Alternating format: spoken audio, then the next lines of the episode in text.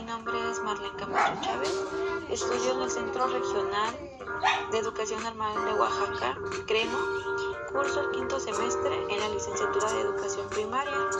En esta ocasión voy a hablarles acerca de los contenidos que desarrolla la educación física en la educación básica, en coordinación con mi compañera María Itayatsi Chávez Narváez que más adelante les, hablará acerca de, estos contenidos. Eh, quiero mencionar que son tres los más importantes. El primero se hace llamar capacidades psicomotrices o también lo podemos eh, llamar como capacidades perceptivas psicomotrices. Bueno, a este contenido eh, se le suman algunos elementos como puede ser la espacialidad, la espacialidad se define como un proceso mediante el cual se perciben o reconocen o incluso se representan mentalmente una serie de relaciones espaciales que facilitan la relación con el entorno, a las personas, a los niños, ¿no? En este caso. También lo, lo complementa la temporalidad. Es, esta se define como un conjunto de acontecimientos que siguen un orden, eh, una distribución, una cronología, una duración de tiempo eh, transcurrido entre los límites de dichos acontecimientos. Eh, también encontramos la lateralidad, que es un dominio funcional de un lado del cuerpo sobre el otro, así se le define. A este contenido lo podemos definir como un conjunto de capacidades directamente derivadas y dependientes del funcionamiento del sistema nervioso central.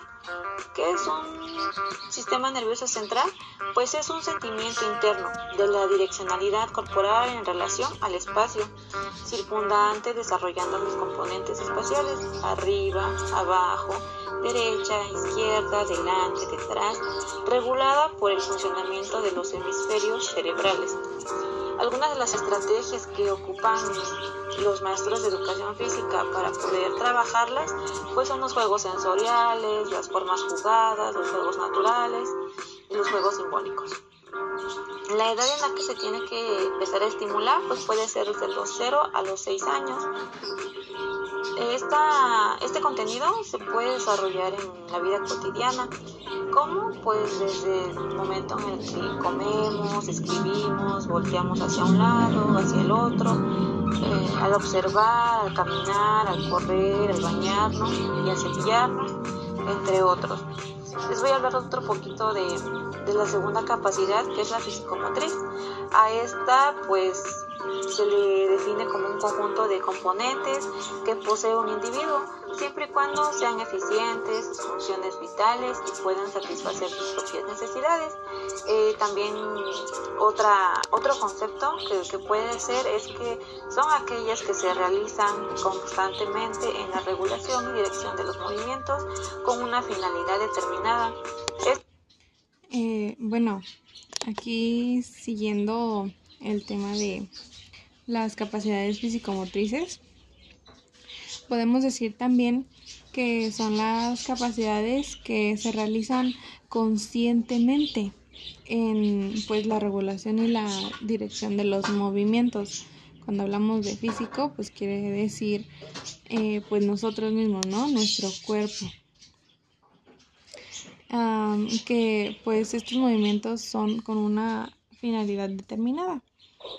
Estas, eh, digamos que se desarrollan sobre las bases determinadas de aptitudes físicas del hombre y pues en su enfrentamiento diario con el medio. Digamos que en nuestra vida cotidiana a cada rato estamos empleando las capacidades físico-motrices.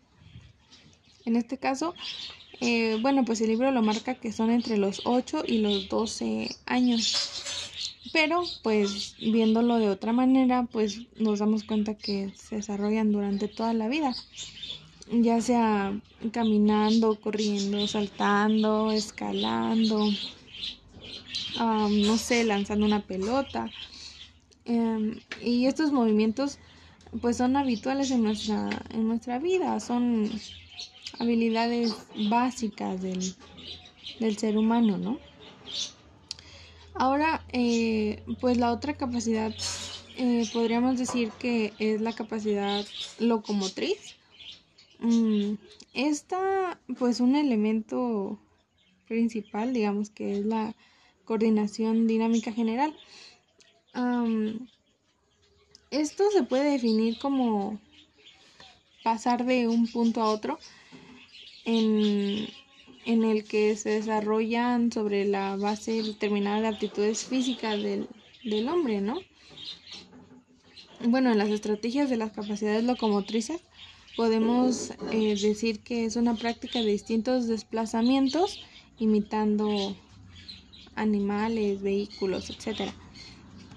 El libro nos marca que estas capacidades locomotrices son de 4 a 14 años, en las cuales pues su desarrollo en la vida cotidiana es ya sea corriendo, saltando, trepando, subiendo, bajando. Mm, estos pues también son movimientos que hacemos durante la vida cotidiana. Y pues otra capacidad que, que encontramos es la capacidad sociomotriz. Esa, este, según, según, según un autor, eh, la sociomotricidad reúne el campo y las características de las prácticas correspondientes a las situaciones sociomotrices. Eh, aquí nos dice que el rasgo fundamental de estas situaciones es la presencia de una comunicación o interacción motriz que se implica en la realización de una acción motriz. Digamos que el eje central de esta es la relación que establece la persona que actúa con las demás intervenciones, ¿no? Entre ellas no se podemos encontrar eh, cuando nos rodamos, cuando nos deslizamos. Mm, su característica principal es el manejo y dominio del cuerpo en el espacio. Esta pues una habilidad muy básica sería balancearse, retroceder, colgarse, etcétera, ¿no? En la vida cotidiana esto nos implica poner en juego los recursos personales, digamos, para una apropiada este, interacción, ¿no? Social, inclusión, convivencia, llevándose adecuadamente en el grupo y resolviendo pues los conflictos, ¿no? Que se puedan presentar de manera asertiva, empática y pues pertinente obviamente a cada situación. Y el libro aquí nos marca que se lleva a cabo de una edad de 6 a 12 años. Bueno, pues fue todo por, por el podcast. Em, creemos que es un tema no, no, no difícil, pero pues muy, muy interesante. Espero haya quedado claro. Presentó Marieta Yatsi y Marlene Camacho Chávez.